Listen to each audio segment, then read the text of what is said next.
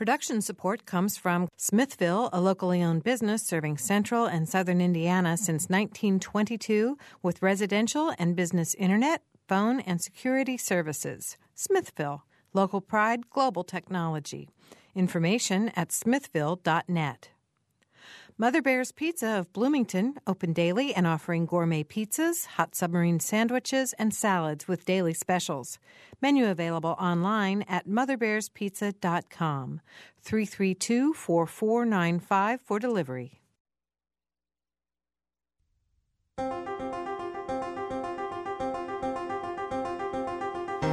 Welcome to Noon Edition. I'm Bob Zaltsberg, editor of the Herald Times, and today I'm sitting across from five young people who just graduated from high school, and we're going to have a conversation about uh, what they're going to do next and a little bit about what their life's been like for uh, the last few years. Mary Catherine can't be with us today. She had quite an interesting evening with her son Dylan, who just had tonsillitis. So uh, I'm doing this by myself with the, these five folks, but they're going to be doing most of the talking. Uh, in the studio are Stephen Zerfus from Bloomington High School North.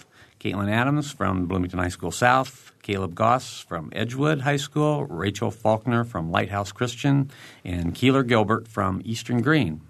If you have questions or comments, please phone us at 855 0811 or 1 877 285 9348 and you can join us on our website wfiu.org slash noon edition. Thanks for being in here i really appreciate you all coming in. No we've uh, we've had this show several times. It's really one of mary catherine and my favorite shows to do because we get to talk to a lot of bright young people. Um, and i'm sorry that she can't be with uh, with us today but uh, i'll try to do my best to, to, to carry on without her. Um, you know we we talk about there's so many different topics that we can we can hit but i think i, I want to give you the opportunity to introduce yourselves a little better than I just did. I'll, we'll start uh, with Keeler, and you can talk a little bit about uh, you know who you are and what you're doing next. Yeah, sure. Um, well, my name's Keeler Gilbert from Eastern Greene, like you said. Mm-hmm. Um, I uh, over the summer I'm a swimmer, so I'm going to be doing that a lot. Um, and next year I'll be going to Yale, so. Um, I'm really into mathematics, and I'm I'm not really sure what to expect next, but I'm excited. So, mm-hmm. yeah. Oh, okay, Stephen. Well, I'm Stephen Zervis. I'm, uh, I just graduated from Bloomington High School North, and I uh, going to, going to Notre Dame, and I'm looking to either make, ma- major in mechanical engineering or business. Mm-hmm. All right, Katie. Um, my name's Caitlin Adams, but I go by Katie, and um, I am a re- recent graduate of Bloomington High School South, and um, I'll be headed to DePauw University next year in Greencastle. And um, I'm really excited about that, but I really have no idea exactly what I'll be doing. Um, but my interests lie in English and Latin and um, political science and very varied interests. So mm-hmm. we'll see what happens. So okay, Rachel. Um, I'm Rachel Faulkner. I just graduated from Lighthouse Christian Academy, and um, I will be going to Abilene Christian University in Texas um, to be a musical theater major. Uh, I do musical theater like every summer, so I'm really excited about what the future holds for me. All right, and Caleb. I'm Caleb Goss, and I just graduated from Edgewood. And um, next year I'll be attending Purdue, uh, and hopefully get a major in mechanical engineering or applied physics. So, all right, this could be a, a first. No IU people in the room. wow, it's pretty no amazing. All right, so what went into your college choices? I mean, it, was it specifically what you want to study, where you wanted to live? Who wants to go first? I'll take it. All right, Steven. Yeah. The college process was a mess, just flat out. It was ridiculous. Um, I started off with like a list of 24 schools that I got online and that I decided kind of fit, uh, kind of programs I wanted. And I didn't want to go t- uh, too far away in some situations, and I wanted to go to certain parts of the country. And I, um, over time, I narrowed it down. And what it came down to is I, I felt looking into both engineering and business. There's there were a lot of colleges out there that fit those programs, but there weren't very many colleges out there that had the kind of the people and the atmosphere I was looking for. Mm-hmm. So that for me, that became the biggest part of the college process. I ended up. Uh, I, I, like I said, I ended up at Notre Dame, but there were um, a bunch of different schools that I looked at, and it, it really came down to a mix between what what people felt was a priority. I mean, education is first, but even before the education, I feel it's really important to have people first. And so mm-hmm. the, the idea of working together and a lot of community service mm-hmm. is what went into my college college process. Mm-hmm. Rachel, was that you that said agreed? I agreed. um, when I was looking for colleges, I had a, a basically a guidance counselor in Joy Chayton, and she was really helpful to me. She here in Bloomington. Um, she prepped me and she had me make a list of colleges and basically uh, it was high education but also who specialized in my field like i really was looking for a top-notch excellence in musical theater and i found it in abilene so um, i was really happy about that and it was just a mess i mean you think applying to like three colleges is crazy? Uh, twelve. Like Uh-huh. it, was, Yeah. it was a little much, and auditioning is just crazy. So that Ka- was um, Katie, you're, sh- you're nodding your head. Yeah. I mean, going into the college like selection, I would the really the only thing I knew was the kind of school I wanted to look at. I knew I was looking at small liberal arts colleges, um, but that I mean, it doesn't narrow it down as much as you think it would. Um, and so I ended up down to two schools. uh, Which were very, very different. I had Reed College in Portland, Oregon, and then DePauw, which is an hour away. So, and they're very, very different schools, but I mean, still qualify small liberal arts college. So, um, and I mean, I'm very so I, I knew what I wanted, and so it was easy for me to kind of narrow things down. But once it was down to those two, it was very very tough because in like the current economy and everything, of course, it came down to the money. And but DePauw really has gifted like uh, been very generous, and um, it's just been very clear that that that's where I'm supposed to be, and they've really been generous. Well, so. good, good news for us is that uh, Greencastle uh, has this program on every Friday, so you can listen to us when you're over there. That would be great. that would be great. Uh, Keeler, are you the first Eastern student who's gone to Yale? Um, yeah, actually, yeah. I don't think uh, any other Eastern Greene students have been to Ivy Leagues, but I remember a couple years ago a kid did go to um, UCLA, and uh, he was he was a very very strange guy, but he was a really really fun guy to talk to. But um, yeah, and I mean it was a it was a difficult decision, and it was definitely difficult um, going through the college process, but. Um, there were, and like everybody said, there are a lot of colleges, and when you're trying to apply to 12 colleges, um, it it can get really messy. Um, luckily, I didn't I didn't have that problem. Um, I applied early decision, and so um, I got my acceptance in the middle of December, and it was really nice because I could just drop all the applications I was filling out and celebrate Christmas without paperwork, and it was it was really nice. But, Caleb, what what'd your decision come down to? Um, for me, it was really between Rose-Hulman and Purdue from the start. I uh, I wanted to get out of home, but be close enough that I could come back a couple hours and get if I forgot something. so um, uh, it was between Purdue and Rose-Hulman, and uh, for me, it was really which college pursued me and um, showed an interest in that they wanted me to come there. And for Purdue, it was I was getting emails every day, something in the mail every day, showing saying we're excited for you to come. Uh, they, I got an, a letter that wasn't an acceptance letter, but a letter saying that you'd probably accepted. Um, and that was before the, even the early acceptance thing. So that was that was cool to get that and show that they had an interest in me, and it pretty much just cemented my decision there. So.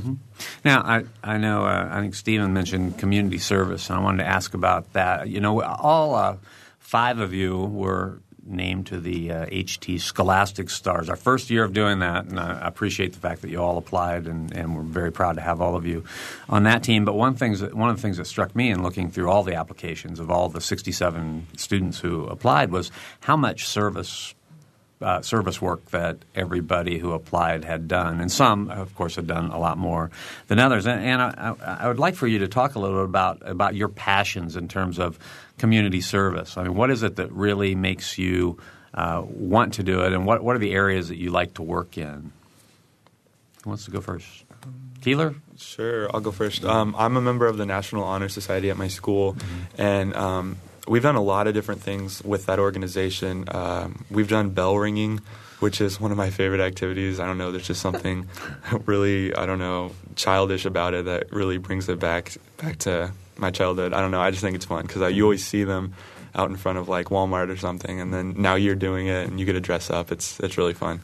Um, and then uh, we helped out in Thanksgiving with the uh, Monroe County uh, Food Bank uh, or food drive, and uh, we gave turkeys away for Thanksgiving, and it it was just, I mean, it's definitely really rewarding, um, but it's also really fun just to go out with some of your friends and do this do this stuff, and um, there's I mean, there's rewarding, and then there's there's just just friendship, and I, I, don't know. I really really liked it. It's a social atmosphere that I really enjoyed. Yeah, I mean, you talk about uh, you know the, the, your peer group doing it. Do you find that that there are a lot of kids at Eastern who are really eager to get out and help people? Um, yeah, there are. Um, actually, I remember uh, one of my friends way way back in like fifth grade.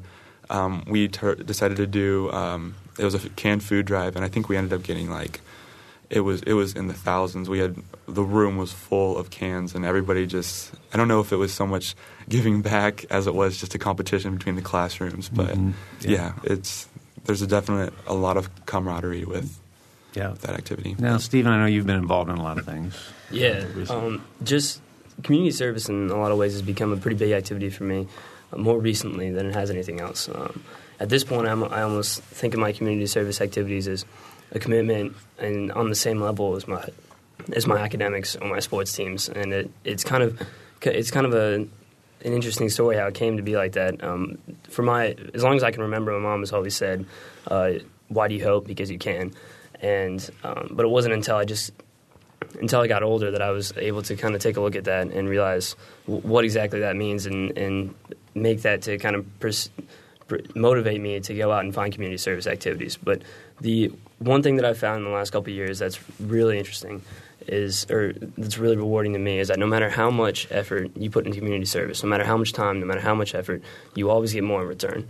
Mm-hmm. And I think I'm so I began to realize that, and a lot of my peers began to realize that. Um, in the last couple years, I did I put on the Carlos Cup. I had a, a family friend of mine, an eighth grader, who was diagnosed with osteosarcoma, and so my friend, my family and I put on a uh, an indoor soccer tournament, and we uh, it was won't get into the whole story, but we ended up raising over four thousand dollars, and it made the paper, and a ton of friends, over three hundred people showed up. It was it was pretty cool. And then mm-hmm. I've I've been a part of uh, Habitat for Humanity. I'm the co-president this year at North, and so I'm with seventy students, seventy friends, and we go out and build houses every weekend. Mm-hmm. Every weekend? Uh, not every not weekend. Every, a lot of weekends. we uh, together we get out almost every weekend. Yeah. But I only get the shift. Yeah. Every so often. Right. Okay. Katie, what's what's your main passion when it comes to service? Um. Well, mostly my service. Um, I find it through my youth group at um, my church, which is Clear Creek Christian, and um, I find that to be really rewarding. I mean, we, and we just do little things, and I think that's something that um, when you're talking about the rewards, you know, you don't have to save the world, and I think that our generation has realized that that you know, like we are passionate about the world issues, the big issues, but I also think that we understand that you can just you know you can help a neighbor, you can mow a lawn, you can rake leaves, you can um, paint house, build a house. You know, it's not. It doesn't have to be something huge, and um, that's what I've found is that it's just really rewarding just to do the little things, and it brings people together. That's mm-hmm. the thing that I've also found about my community service because our our youth group really we find that community when we're working together mm-hmm. and um, not just hanging out it's when we're working for other people that's when we're closest mm-hmm. so um, that's the best thing for me that I found yeah, about it. Absolutely, yeah. Yeah, I'm going to get an answer from the other two, but I want to remind our listeners that we're talking. I'm talking today with uh, five uh, people who have just graduated from high school and are heading off to Yale, Notre Dame, DePauw, Abilene Christian, and Purdue here in the next uh, couple of months. So if you want to talk to them too and talk, find out what uh, they're thinking as they uh, end one part of their lives and head off to another, you can call us at 855 0811 uh, 1 877 285 9348. And our website is wfiu.org slash noon edition. Rachel? Um, my passion for serving um, has been really developed through my, my school and through my church. Um, my church actually helped me with my my uh, career passion, which is uh, the musical theater and the arts. Uh, we put on free. Sh- I joined a group, a drama arts group that put on free shows like in the park and for Boys and Girls Club, and we just exposed them to the arts because b- being my passion, I feel like people should get to see those kinds of things, even if they don't have the money to go see it. Um, so that's my church, and I, there's a lot of other things you can do with church, obviously. But um, and then my school, um, Lighthouse Christian Academy, they're really passionate about service. Uh, we take a retreat in the fall, and we go and serve. And it's like getting to know each other. It's like building friendships at the beginning of the year so that you all know each other. But then also, it's about serving your community and giving back before we even start. And at the end, on our field day, we all went and cleaned up Clear Creek Park. So mm-hmm. it was really, and everyone's pretty much happy to do it. So, Caleb. Uh, I mean, I'm the same with these guys. Uh, we've done canned food drives in my school, National Honor Society, um, church activities. But for me, the uh, most important thing about community service and where I like to uh, um, put my talents in is um, being a role model to younger kids. Um, growing up, something that inspired me to do well in school and be in sports was watching people who live my na- like older people who live in my neighborhood uh, at the school who um, I wanted to be like them, and I've I've just tried to be like that uh, for younger kids. So I uh, I volunteer at the Wonder Lab, um, uh, just helping kids around the museum, fixing broken exhibits, so, so forth. Mm-hmm. But um, I also I cadet teach for my mom. Uh, she's a first and second grade teacher at the Edgewood Primary School, and so uh, every day I go over there uh, for a third period and I help out with her students and just just try to be a big brother to them. So that's how So, I. so what's your favorite exhibit at Wonder Lab? I mean, when, Hmm. if you go over there just to play, what do you uh, what do you like? Hmm.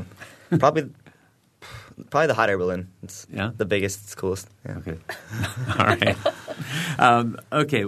W- You know, you've all talked a lot about um, how service provides you with sort of a peer group. Um, and I, I guess it's, uh, you know, I'm summarizing what you've all been saying, but, but it sounds like that's part of your social life, really, is the service that you do. Is that right? Right. Absolutely. You want to expand on Yeah. that? I mean, definitely, um, it's part of like uh, community service is part of my social life, but then again, my social life is part of community service. They kind of tie together, um, and uh, I think, I mean, I don't know, like being a part of doing doing the community service, it really does. It brings everybody in your peer group together, and it it just makes a really great atmosphere to do something that's good for the community, but also just do it together. I don't know. It's it's really hard to explain, but mm-hmm. I just that's where I feel closest to my friends. It takes less concentration off of it takes concentration off of self and more about others which i feel like in high school it is all about self. Like you fend for yourself. Absolutely. so this is kind of a selfless act and it helps us to grow together as peers. Uh, I want, I'm interested in the fact that we have a lot of different kinds of high schools represented. Rachel from Lighthouse Christian, I mean, how many were in your graduating class? 11 Eleven. Okay. um, you know, what, what do you think were the advantages of being in such a small school? Well, we all know each other, Mm-hmm. and everyone's mom and everyone's dog. Um, but um, you just grow up with these people, and you learn to care about them, and you learn. And I know that other people say that you have to deal with different people at public school, but at private school, you really have to deal with different people because you only have them. And so if you don't necessarily mesh, well, you're going to be together for a long time. So, Mm-hmm. so you really you really get to know a different group of people, and they're, we're all different. It's like you take one person out of one group at every every like clique you have at a public school, and you have one of those at Lighthouse, just one. So you all have to mesh. And uh, Caleb and, and Keeler, I think Edgewood and Eastern. Edgewood's bigger than Eastern, but Oh, yeah, but, yeah, yeah. but I mean, you're not as big as North and South. So, Mm-hmm. what were some of the things that you liked about your school, Keeler? Um, uh, I I really liked having a smaller school because uh, at at a larger school, I mean, there are a lot of people to meet. There are a lot of different areas where you can fit in a lot of different niches. But at Eastern, I think we had like 87 kids in our graduating class. And I knew every single one of them, and I was able to clap and yell their name when they walked up and got their diploma. And I mean, it was it was really cool. And there's it's when you're in a smaller school, um, like like you said earlier. I mean, when you're in a smaller school, you have to know everybody and you have to get along with everybody. And but it's not a have to; it's more that you get to, and everybody does get along. And at Eastern, it's it's a lot. It's a lot. It's different from what you see on television because everybody is really really knows each other. Everybody gets along really well, and it's you kind of have to, but you get to. I don't know. Was uh, Keeler and, and Rachel? Was there anything that you thought you might have missed by being in a smaller school? Was there anything that you? Well, I know that the public schools have a lot of arts opportunities, so sometimes I was like, oh no. But I feel like high school. High school productions are high school productions, so I was Yeah. like, "Well, I'm in some." So it was, and the ones we had were great. So I was really happy that I got to do it, and I knew I would get cast. So Yeah, right. right. Uh, Caleb, the same question. You know about. I mean, Eastern. How how or Edgewood? How many graduates? Uh, just under 200, 193, I think. Uh-huh. So, um, it's about twice, a little more than twice as big as Eastern. Yeah. um, the thing about Edgewood I really like is it's small enough to be a small school per se, but uh, so you know everyone. The teachers know you. You can have like the the teachers have a more personal connection with you. Um, but it's also big enough that we can compete in sports. Uh, we Yeah. can uh, we can we can have bigger musical productions and our our show choirs and our band. Like our band was second in state this year, so it's it's cool that we uh, we're big enough to compete in things, but we're also small enough that teachers can connect with us and know everyone. Now, our, our North and South representative, because your graduating classes were considerably bigger, um, what, what were the advantages and the disadvantages, do you think, of, of being in a large, comprehensive high school? Well, all the all the small schools have just pointed out some really good things I hadn't thought about. But um, there, I I had a great time at North. Um, our I think our graduating class was around 376, so a little bit bigger than Edgewood and significantly bigger than our 11 over there. uh, we I I loved it because uh, I mean I didn't I did not know everybody who walked up on the graduation stage, but all throughout all four years I was in high school there was always a new opportunity to meet somebody new, to meet a group of people, somebody new, and um, whether or not it's uh, it was the amount of people we had there. There were so many opportunities and so many resources at North that um, you can you you can make you get what you put into it. So the uh, the idea um, I Rachel mentioned cliques earlier, and the idea there I guess in a lot of ways there are groups of people that hang out together at a at a public school or at a bigger school, and but the there are things you can do to to still hang out with all the different groups or or mix the groups. Um, interesting. Just a minute ago, you asked about what kind of social effect community service has, and community service is really cool because a lot of groups, um, soccer, everybody has soccer in common, or band, everybody has band in common. But community service, almost every single person has the idea that uh, why do you help because you can, or it's it's rewarding to help. And so by by sticking with community service and some of your extracurricular activities, you really are able to reach out and get across those clique barriers, I suppose. Okay. Katie? I would echo what uh, Stephen said um, earlier and what he just said about um, you get what you put into it. Um, because I found at South, you know, there are a lot of people, and I feel like a lot of kids just kind of fall through the cracks. I mean, I don't. I don't know that for sure, but because I don't know, because I wasn't wasn't one of them. So, um, because I really found that where I invested my time, I really did connect with my teachers, and I felt like I was at a small school because I did get that attention from um, individuals um, and um, that were around me, and I had I had quite a few teachers that really invested themselves, and I was really impressed by that because I know it's not just me, you know, and so um, so I guess being a part of a bigger school, yes, there's tons of people, but you still, I mean, you still manage to.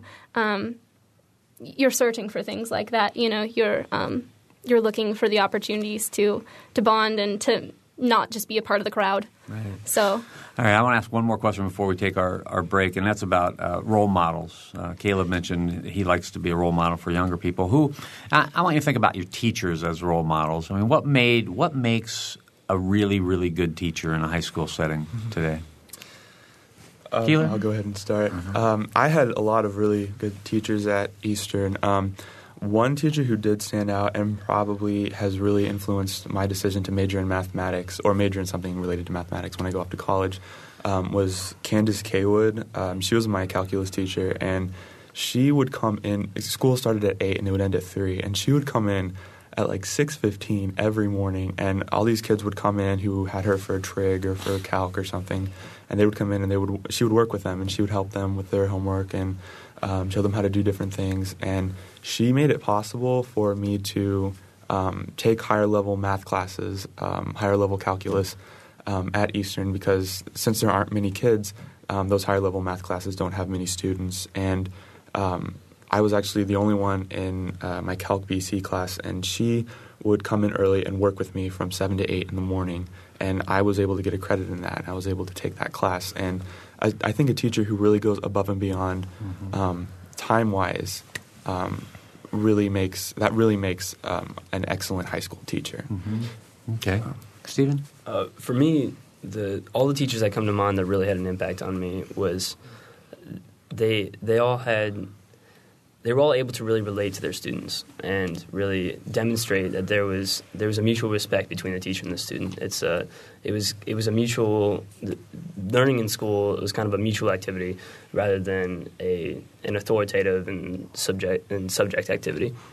And so all all the teachers I can think about are teachers that uh, I would have conversations with outside of the material, people that I would work with in extracurricular things, and most of all, people who uh, were able to Well, if honestly, I, I, felt they honestly felt that if I had a question, they, it was their job, and, and they, they were in a position where they could answer it.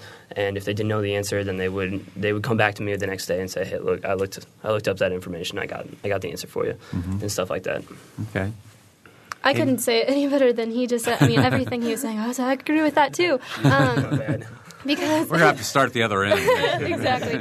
No, but well, no, I'm sorry. No, no, go ahead. No. no. Um, because that's exactly. I mean, you're describing my best teachers at South too, um, the kind that I can tell care about you as people and uh, the the kind that respect us as students. Even you know we're so young and we're so inexperienced, but they respect the ideas that we do have and the opinions that we do have, however you know however unbased they may be. You know, and um, I just um, I really respect um, the teachers that I did have for that because I think it takes um, a very strong person to um, to work with high school students who are so young and, and so.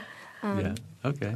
Uh, I've had a lot of great uh, high school teachers, or mm, just teachers in general at Lighthouse. Um, but the ones that stand out to me all no matter what subject they were teaching, they were very clear to the student, like what was going on and who's responsible for what. Like they're clear, and I love that. I like being very clear about what's happening, and I like. Um, they were good communicators. They weren't just specialized in their field, they were good communicators. So even if I had a history teacher who had to teach math, or she, oh, I love this teacher. she, um, she, could teach math really well because, well, she knows it, but also she's a great communicator. So that really helps the student. If they can just talk to you, you can get it. Like so, it's okay. really about communication and being very clear. All right, Caleb. Uh, I mean, I couldn't agree with all all four of these guys, but um, for me, one thing that really stood out for me was uh, my AP Physics teacher, uh, Matthew Hitchings.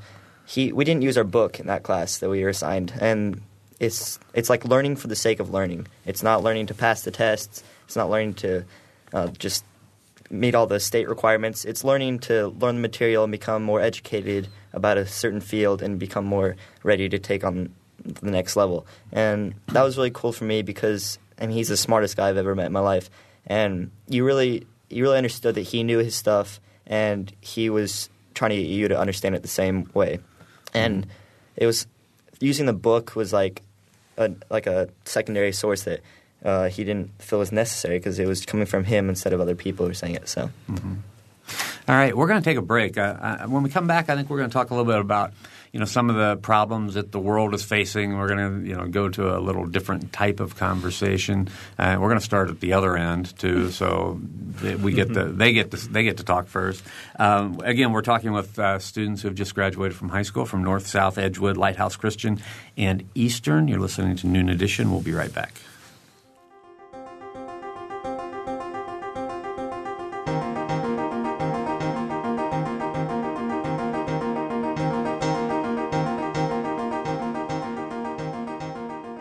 Listening to Noon Edition on member supported WFIU. Production support comes from Smithville Telephone Information at smithville.net and from Mother Bear's Pizza at motherbearspizza.com. You can take WFIU programs with you by downloading our podcasts. Podcasting is a convenient and easy way to download audio files directly to your computer, iPod, or portable player. You can download podcasts of full length programs like Noon Edition, Ask the Mayor, and Harmonia or short features like Kinsey Confidential, the Ether Game musical mini quiz, as well as movie, play, and opera reviews. Find out more by going to our website, wfiu.org. And have you heard WFIU's news features? On Monday, Wednesdays, and Fridays, the WFIU news team brings you expanded and in-depth reports on topics affecting South Central Indiana. Listen at 8:33 a.m. and 5:45 p.m. every Monday, Wednesday, and Friday to catch that day's feature.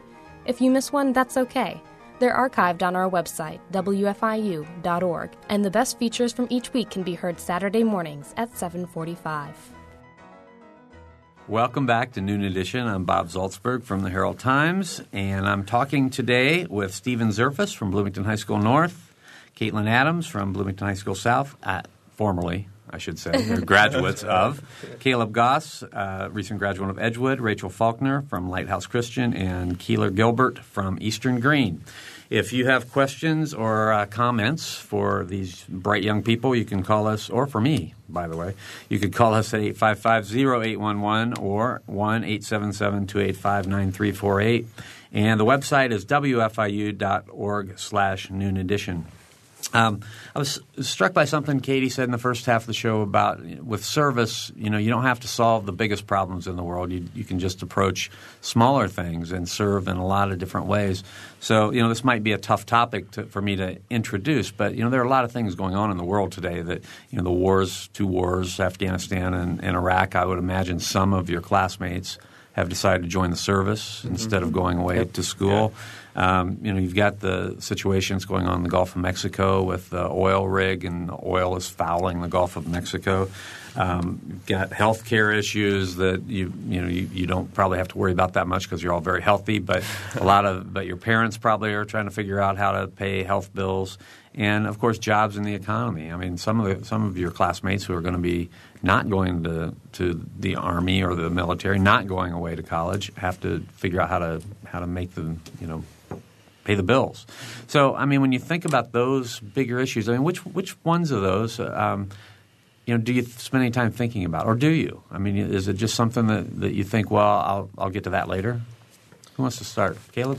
I mean, as bad as all those issues may sound, like um, on the surface, you know, the oil spill is obviously terrible and everything, but um, I think if you take like a positive outlook on it and say, like going off to college, this is something that I can find a solution to. Um, and not, not obviously not the whole thing, but you can you can use that as a motivation to do your part and find some way that you can contribute to that. And um, instead of just accepting that it's a bad thing, obviously, um, just try to find a way to help out and do your part. And I think that's the that's the main uh, issue with like all these uh, global issues is to look at find the positive side of it and find a way that just you individually can do your part. Don't let them paralyze you by thinking they're just too big. Right, right. right. Okay. Yeah. Rachel? Um, as for current events goes, I feel like I have a lack of knowledge, but but I try to keep up. Um, uh, the wars, I don't know much about, but the economy is definitely something that hits all of us in this specific time right now. Going yeah. to college, mm-hmm. we're all wondering, okay, how is this going to pan out? I mean, um, so that's, I mean, it's kind of a selfish one, but that one's definitely first and foremost in my mind that I am thinking about. I'm like, what can we do to help the economy? Is there a way to help it? And though I'm not an economics major by any means, mm-hmm. um, I I think that going to college and being well educated and and keeping pursuing my education, I'll be able to find ways to help out. Just like Caleb said, um, have a positive light on this and just do your best to contribute okay. however you can. All right, Katie. Yeah, I mean it's an intimidating thing to think about, like going it makes you just want to keep going to school because then you don't have to actually get out there and get into the job market. Um, but at the same time, you know, school is really expensive, so can't really do that forever either. Um, but um, I think it, I think it does make you want to shut down. It makes you just want to be like, well, there's nothing we can do, so I guess we'll just have to live with it. But I mean, you, you both are very optimistic, so I guess I should be too. Um, because I mean that's all we can do. We're young, so we should be ignorant enough to think that we can change things. So, all right, okay, Stephen. Well, I think all three of them are, have hinted at something that I was going to say that current, um, not not current events, but the the problems that we find on the global scale that we hear about in the media all day, every day all together, and, and even the, the, big problems like the oil spill individually or the economy, these problems are so huge they often come across really overwhelming and uh, I I feel that I for one and a lot of my peers uh, they kind of push them off to the side. They're overwhelming. These these problems are too much to handle. I can't do anything, so I'm not going to address it. And but something that I've uh, I mentioned in the first half of the show that I've kind of uh, I've been changing throughout, especially through my high school career. Um, I've I've found that on a, on a global scale, these problems are all overwhelming. But on a much smaller scale, on the local level, on the community level, they there are things that can be done. There are little things that can be done, and those. Uh, so that's where I find my optimism is that you you do what you can, and you you really take it one day at a time. You scale everything down to what you can do, and then that's how you play your part. That's how you put your part down. And so, uh, specifically, what I'm what I'm referring to, I suppose, is, is the issue of poverty, because that's just, I mean, it's poverty with a capital P. Um, what are you going to do? and uh, but if you do a little bit here and there, and you help around the community, that's a start. Mm-hmm. That's your habitat experience. Yeah, right? uh-huh, Mhm. absolutely. Mhm. All right, Keeler. Yeah, I couldn't agree with Stephen more. I mean, you gotta.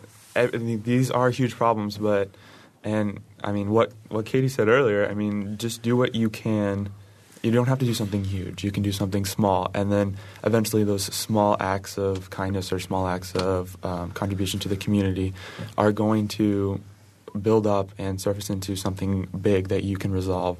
And although I can't think of any small acts you can do to resolve the the Gulf's oil spill, but um, I mean, you you got to do your part just a little bit every now and then, and it's not it's not difficult. I mean, you, you don't have to go out of your way to do some of these things, but um, yeah, I, I you look into you look in the media and you see this this huge oil spill, and really, I mean, like Rachel said earlier, I don't have. I don't have a lot of knowledge about these current current world events. Well, but well, I, you know, maybe it'll make you feel a little better. I mean, I'm, you know, I'm, I'm kind of an older guy, and it's uh, it's daunting. I mean, it's hard for anybody of any age to really get your arms wrapped around these issues. They're just, I just, uh, you know, I, I appreciate your answers because they really do show uh, a sense of, you know, from optimism to at least. From great optimism to at least a little bit of optimism. All right, we have a couple phone calls. A couple people want to talk to you. So Kelly's first. Kelly, is Kelly on there? Hi there. Hi, Kelly. Yes, I, yes, I am. Um, first of all, I just want to congratulate all the students. Um, your families and teachers should be extremely proud. You're you're very well versed in in world affairs, and um, you're you're probably doing everyone uh, much much pride by by your accomplishments. So congratulations. That's flattering. Thanks. um, the question I have is you're all pretty accomplished students, and you know, in Indiana we have this issue of brain drain, and I just I hope that you guys want to continue to, to go out and get your education and get some experience, but I hope that you want to come back to Indiana and apply all those incredible things you've learned back here in the States. I guess my question for you is, as a member of the current workforce in her, we'll say 30 somethings, um, what can I be doing? What can I be doing to help better prepare an environment that, that young professionals professionals want to come to Indiana and stay in Indiana and um, encourage impressive folks like you. We lose so many to Chicago and East Coast and West Coast, so we, we want to keep you home. What, what can we do to, to keep you here? Katie. Um, well, I don't know what you can do personally. I know that um, I think there is some appeal to um, living in a place like Indiana. I know personally, I want to come back to Bloomington, um, and I, I mean that's what I feel like right now. But um, and maybe it's just Bloomington, and maybe it, the rest of Indiana has issues. But um, but I really love Bloomington, and I want to come back. So um, I don't. I, I really I can't tell you what you should do personally to um, help us want to come back. But I know that that there is at least some appeal to some of us um, to stay here. Ha- ha- So- have you have you, you all heard that term brain drain? I mean, is that, Yeah. that I mean, Yeah. that's, you know, it's a, yeah. Some some have, some haven't, but it's you know basically that a lot of bright people who go away um, find better opportunities. excuse me, outside of Indiana, and so the uh, you know that intellect, that intelligence gets taken from Indiana and, and is uh, sent someplace else. So that's what Well, it is. I think I think that's a really good question, Kelly. Um, just from again, I'm kind of in the spot where I can't come up with any immediate ideas, but uh, just I think the acknowledging that kind of the issue in the first place is a start, and seeing seeing what you can do. I, for one.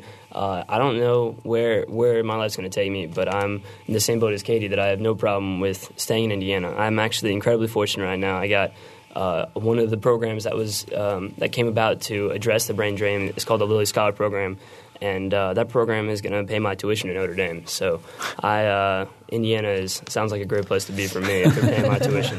That's for sure. Right. Okay. Any other thoughts on that, Caleb? I mean, um, I think as a suggestion, it's kind of like the college search for me. Um, pursuing individuals and letting them know that they want you. Obviously, I mean that's kind of like the job market in, in a nutshell. But um, for me, I just I want to know that if wherever I go, I'm going to be wanted there, and obviously you want me to come there. And so, I mean, I don't know if that's calling or emailing, however, however it's easiest for you. And I know you're obviously not, huh, you're pretty busy in your these days, but um, just making me feel like I'm wanted and needed in your area. So The opportunities have to be there, right? I mean, you have to have opportunity, whatever you choose to do. I mean, if you're in musical theater, there have to be opportunities in Indiana as opposed to New York or Los Angeles, or you're going to live in New York and Los Angeles. Yeah, Right. the immediate draw is go to a coast, like Right. Mm-hmm. get out, do do your thing. Um, And I'm not leaving Indiana for college because I wanted to. I applied to IU and I applied to you know local places in the Midwest and all over, but that's just where I felt like I should be. Uh, being in the community though, Bloomington, Indiana is a great place. Yeah. I feel like we haven't been hit as hard as other places. It's it's a great place to be. So you've got that pulling for you. Yeah. and everybody's talking, you guys are all talking about opportunities, and that's definitely a huge motivation um, to stay in Indiana. But in addition to motivate, or in addition to um, to the opportunities and uh, the job opportunities here, you, I really am looking for like a place where I feel really comfortable, where I want to live, where I want to grow up, where I want to stay, and I really like it out here in Indiana. Um, I really like the rural aspect of Indiana because it's beautiful out here. And although at this point I am kind of sick of high school and the whole life here as living with my parents, living under them, um, I'm ready to move out and go to college outside of Indiana, see what else is out there, and so then I can really understand and really appreciate Indiana for how great it is. So I probably I can see myself coming back. I'm not sure what my future holds, but Right. definitely. Right. Okay, Kelly, thanks a lot. Thank you. Good right. luck, everyone. All right. Thanks, a lot for the call. Uh, we have another call, and this comes from Lisa. Lisa? Hi. Uh, thank you for taking my call, and I want to echo the first caller's comments to uh, congratulate everyone.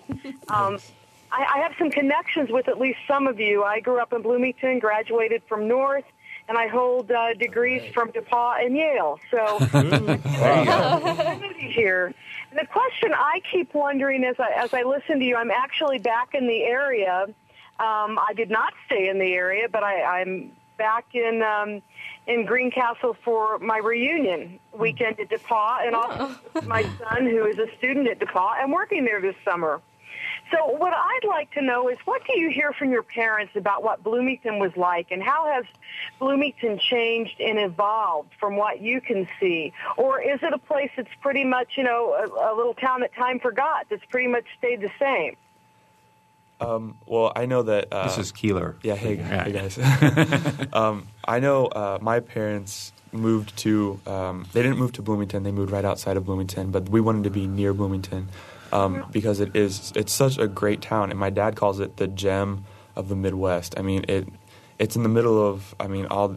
There's a very, um, a very uh, common um, approach to politics and everything um, throughout Indiana, and then there's Bloomington, and it's right smack dab in the middle, and it's so different, and it gives all these different, um, all these different ideas, all new ideas that contrast with um, the rest of Indiana, and I, I'm really glad I was able to grow up next to Bloomington. It's it's really been amazing. Has anyone else ever heard Bloomington called an oasis?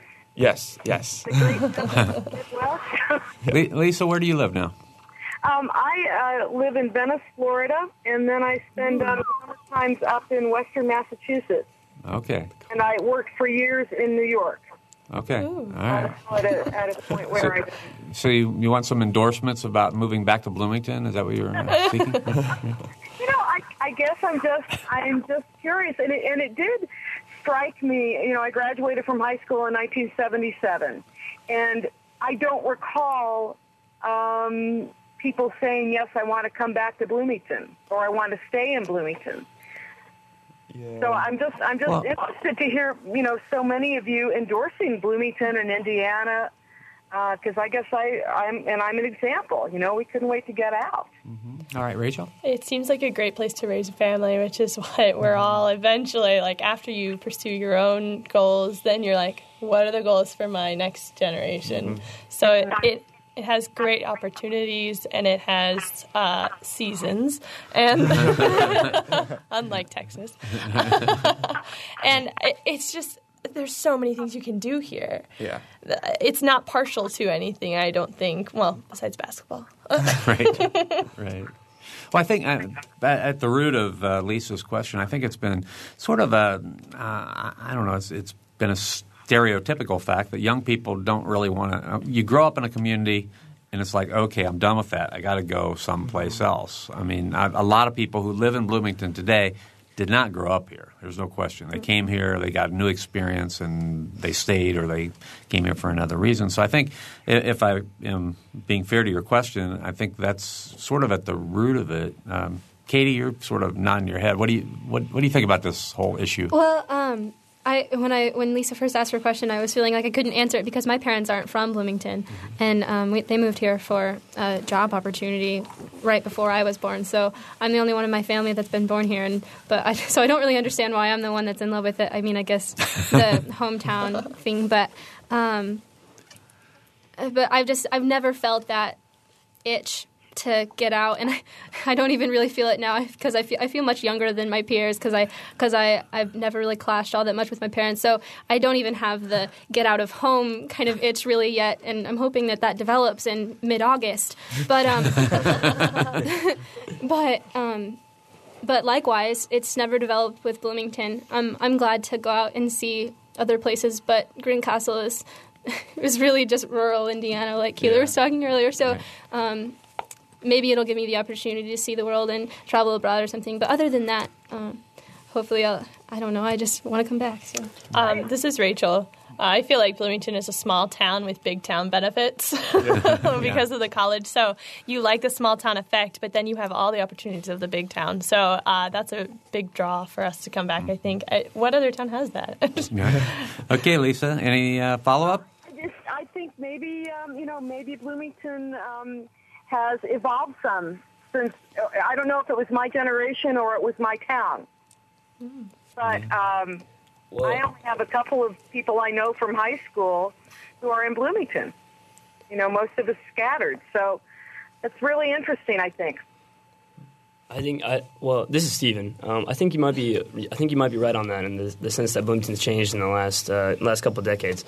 I I mean I've I only moved here when I was ten, so I've only been here for about seven years, not even a decade. And uh, but just recently, I was actually at a I was listening to a speaker who had moved to Bloomington in the '60s, and she was explaining how she had seen Bloomington change over time when she got here, uh, she was talking about how there weren't any sidewalks in front of her house. And uh, she explained how the university expanded and how um, it went from a, a 10,000 student university to a 20,000, then a 30,000, then a 40,000. And the, the influence of the university has really become a huge part of Bloomington. And but on top of that, it's it's interesting, especially um, in in the summer, how Bloomington still maintains its own identity. It's got it's got the university, and the university has become so much bigger, and it's got um, that. I think that's where uh, Keeler's point, where a lot of ideas come from, come from the university. A lot of ideas unique to Southern Indiana. But then at the same time, Bloomington's got uh, that small town feel that Rachel mentioned. Uh, there's when when the students leave, we're down to about a sixty thousand population, and we but we still have our we still have our putt putt, and we still have our Buffaloes, and we still have our, our Kirkwood, and that uh, this the kind of mix. It's it's really interesting. This mix. I've uh, I've again I'm only 18, so I've only lived in really two spots, and I've only traveled here and there. But it's it's really cool how Bloomington is such a mix now. And I'm not I don't I don't know what it was like back in '77, uh, but I'm not sure if that mix was still there. Yeah. Hey, uh, I can actually weigh in because I moved here in 1976 and you graduated in 1977. And I'll tell you that it's changed a lot, but it's been a, a, an evolution as opposed to any kind of um, revolution. I mean, it really has just uh, continued to to uh, grow into a more and more, in my opinion, a more and more accepting community and a more um, a more diverse community, and it's it's larger. There's no doubt, um, but uh, there's a lot that's been going on here. So. Anyway, I'll help answer that question. thank you. I appreciate all the input. You've really made me curious about Bloomington again. all right. Come right. back and check out Kirkwood sometime. That's right. All right. Thanks a lot for the call. Uh, Stephen, you were listening to Charlotte Zietlow speak at Rotary that day. I, I, yeah, that's I was. That, that's where all those things came, all that for historic sure. look. Absolutely. I remember that. All right. We have about three minutes to go, and I, I really want to give you all a, sort of a, a chance to, to talk about you know, you, you're as I said before, you're not representing. I mean, you, you, don't have to represent your generation, but from what you know of being 18 now, I mean, what what are what are the things that you know you're you're most excited about as you embark um, on you know the next phase of your life, um, and are there things that you're worried about? Caleb, we're going to start with you. Sounds good. Okay. um, For me, I mean, I get along great with my parents, but it's it's gonna be on my getting on my or living on my own, and um, it's gonna be ordering a pizza without having to have permission, and um, it's also just I, I'm gonna go to college and learn what I want to learn now. I'm gonna specialize in what I want to do in the future, and you never. I'm at least I have the I like to think that I'm not going to be sitting in class and thinking, why am I learning this? You know, in high school sometimes you get that feeling like you're in classes that you're forced to take to get your certain diploma, and you don't feel necessarily that it's helping. I mean, obviously you you need to learn it, but it's not helping you for what you want to do in the future. And college, I think it has that. Uh, as, as I mentioned uh, earlier. You're learning for the sake of learning, and you're learning to better yourself for what you want to do in the future. And I think that the whole idea of just doing something that you actually can see tangibly in the future is going to help you is what most excites me. Okay. Very, very quickly, Rachel. I'm kind of excited. I, most people probably wouldn't be excited about this, but I'm excited to realize how much I don't know. Yeah. realize that um, you're in high school and you really aren't the big dog and you mm-hmm. don't know how this is working. So I'm excited to realize that and have that revelation and then say, okay, bring it on. Mm-hmm. Katie? That's a really big question, uh-huh. and I don't have an answer for you. Okay. I just, I'm just gonna kind of go with it. That's okay. kind of my general approach to life. So excellent. All right, Stephen. My biggest excitement is uh, throughout the whole high school thing, and, and, even back in middle school, I really felt the last several years I've been trying to figure out who I am, and I'm really excited to see who I am. Mm-hmm. I think that's going to happen in the next couple of years, and I'm looking forward to that. And my biggest fear is that just the other day it hit me. I've got about two months left with my family before mm-hmm. I'm out, and it's I love my family and I want to I want to live on my own, but it, it is gonna I'm gonna miss them. Mm-hmm. And and the summers and the summers during my sophomore junior year, I'm not sure I'm gonna come back. It might be an internship, so we'll see how that works All out. All right, Keeler, we got 15 seconds. All right. Um, uh, I don't know what to say. You got me tongue tied. Um, in high school, I mean, you learn a whole bunch of memorization stuff, and I'm ready to go to college, and I'm ready to learn about why I learned all the stuff I had to memorize. Okay. I'm ready to figure out what I want to do with it. So I'm excited. All right, all right. You guys are fantastic. I appreciate your being here. Stephen Zerfus, Caitlin Adams, Caleb Goss, Rachel Faulkner, and Keeler Gilbert. For um, producer Arianna Prothero, engineer Mike Pashkash, I'm Bob Zaltsberg. Thanks for listening.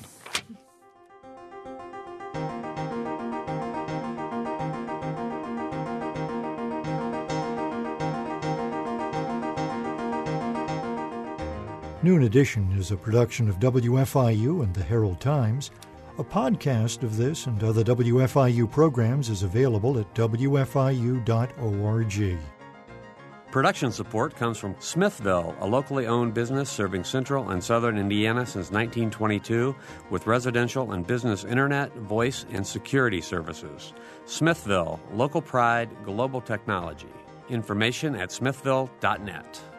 Mother Bear's Pizza of Bloomington, open daily and offering pizzas, pasta dinners, and wings with daily specials. Menu available online at motherbearspizza.com, 332 4495 for delivery.